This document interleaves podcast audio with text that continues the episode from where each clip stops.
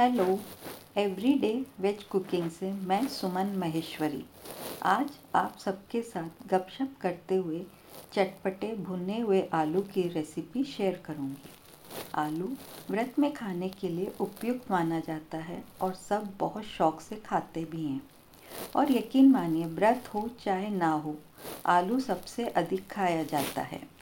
आज अपन आलू और मूंगफली से एक बहुत ही स्वादिष्ट व्यंजन बना रहे हैं, जो व्रत वाले दिन के लिए एकदम परफेक्ट डिश है। इसका स्वाद चटपटा होता है और इसे चाय के साथ या फिर कुटू की पूरी या पराठे के साथ भी साइड डिश के रूप में परोसा जा सकता है।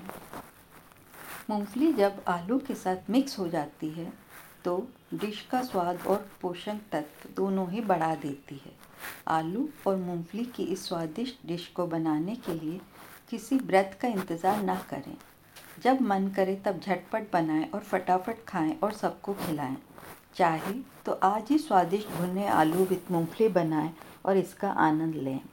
अब आप एक सर्विंग के लिए सामग्री नोट कर लीजिए।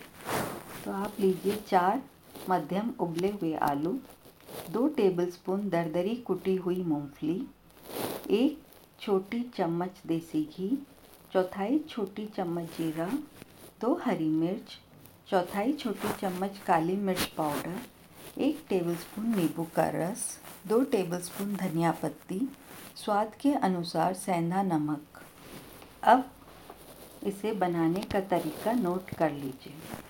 उबले हुए आलू को अपनी उंगलियों से छोटे टुकड़ों में तोड़ लें।